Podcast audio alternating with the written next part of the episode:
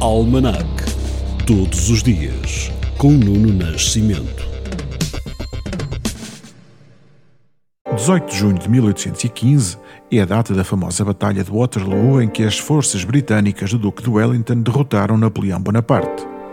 Em 1939, o minuto 75 da segunda mão da Taça de Portugal 38-39, a primeira da história, no campo das Amoreiras em Lisboa, marcou o início da rivalidade entre o Futebol Clube do Porto e Benfica.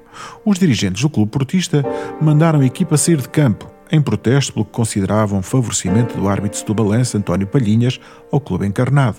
O resultado estava então em 6 a 0 para o Benfica. 18 de junho de 1942 é a data de nascimento de Paul McCartney, fundador dos Beatles. Ainda na música, em 1948, a Columbia Records apresenta o LP, o primeiro disco em vinil capaz de suportar uma gravação em estéreo, mantendo 33 rotações e meia por minuto. Neste dia de 1994, terminou a presença das forças norte-americanas, britânicas e francesas em Berlim, existente desde o fim da Segunda Guerra Mundial.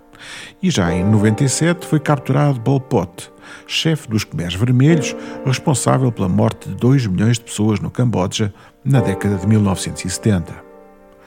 A literatura portuguesa perdeu neste dia de 2010 o escritor José Saramago, Prémio Nobel da Literatura em 1998, e já em 2020 foi identificado um primeiro caso de infecção pelo novo coronavírus no lar de Reguengos de Monsaraz, no Alentejo. Um surto que viria a causar grande polémica. Regressemos a 2011. Neste 18 de junho, Fernando Pimenta, com João Ribeiro, Emanuel Silva e David Fernandes, sagra-se campeão europeu de K4 mil metros em Belgrado. Neste mesmo dia, morre aos 69 anos o saxofonista Clarence Clemens, que acompanhou durante anos Bruce Springsteen e que agora ouviremos.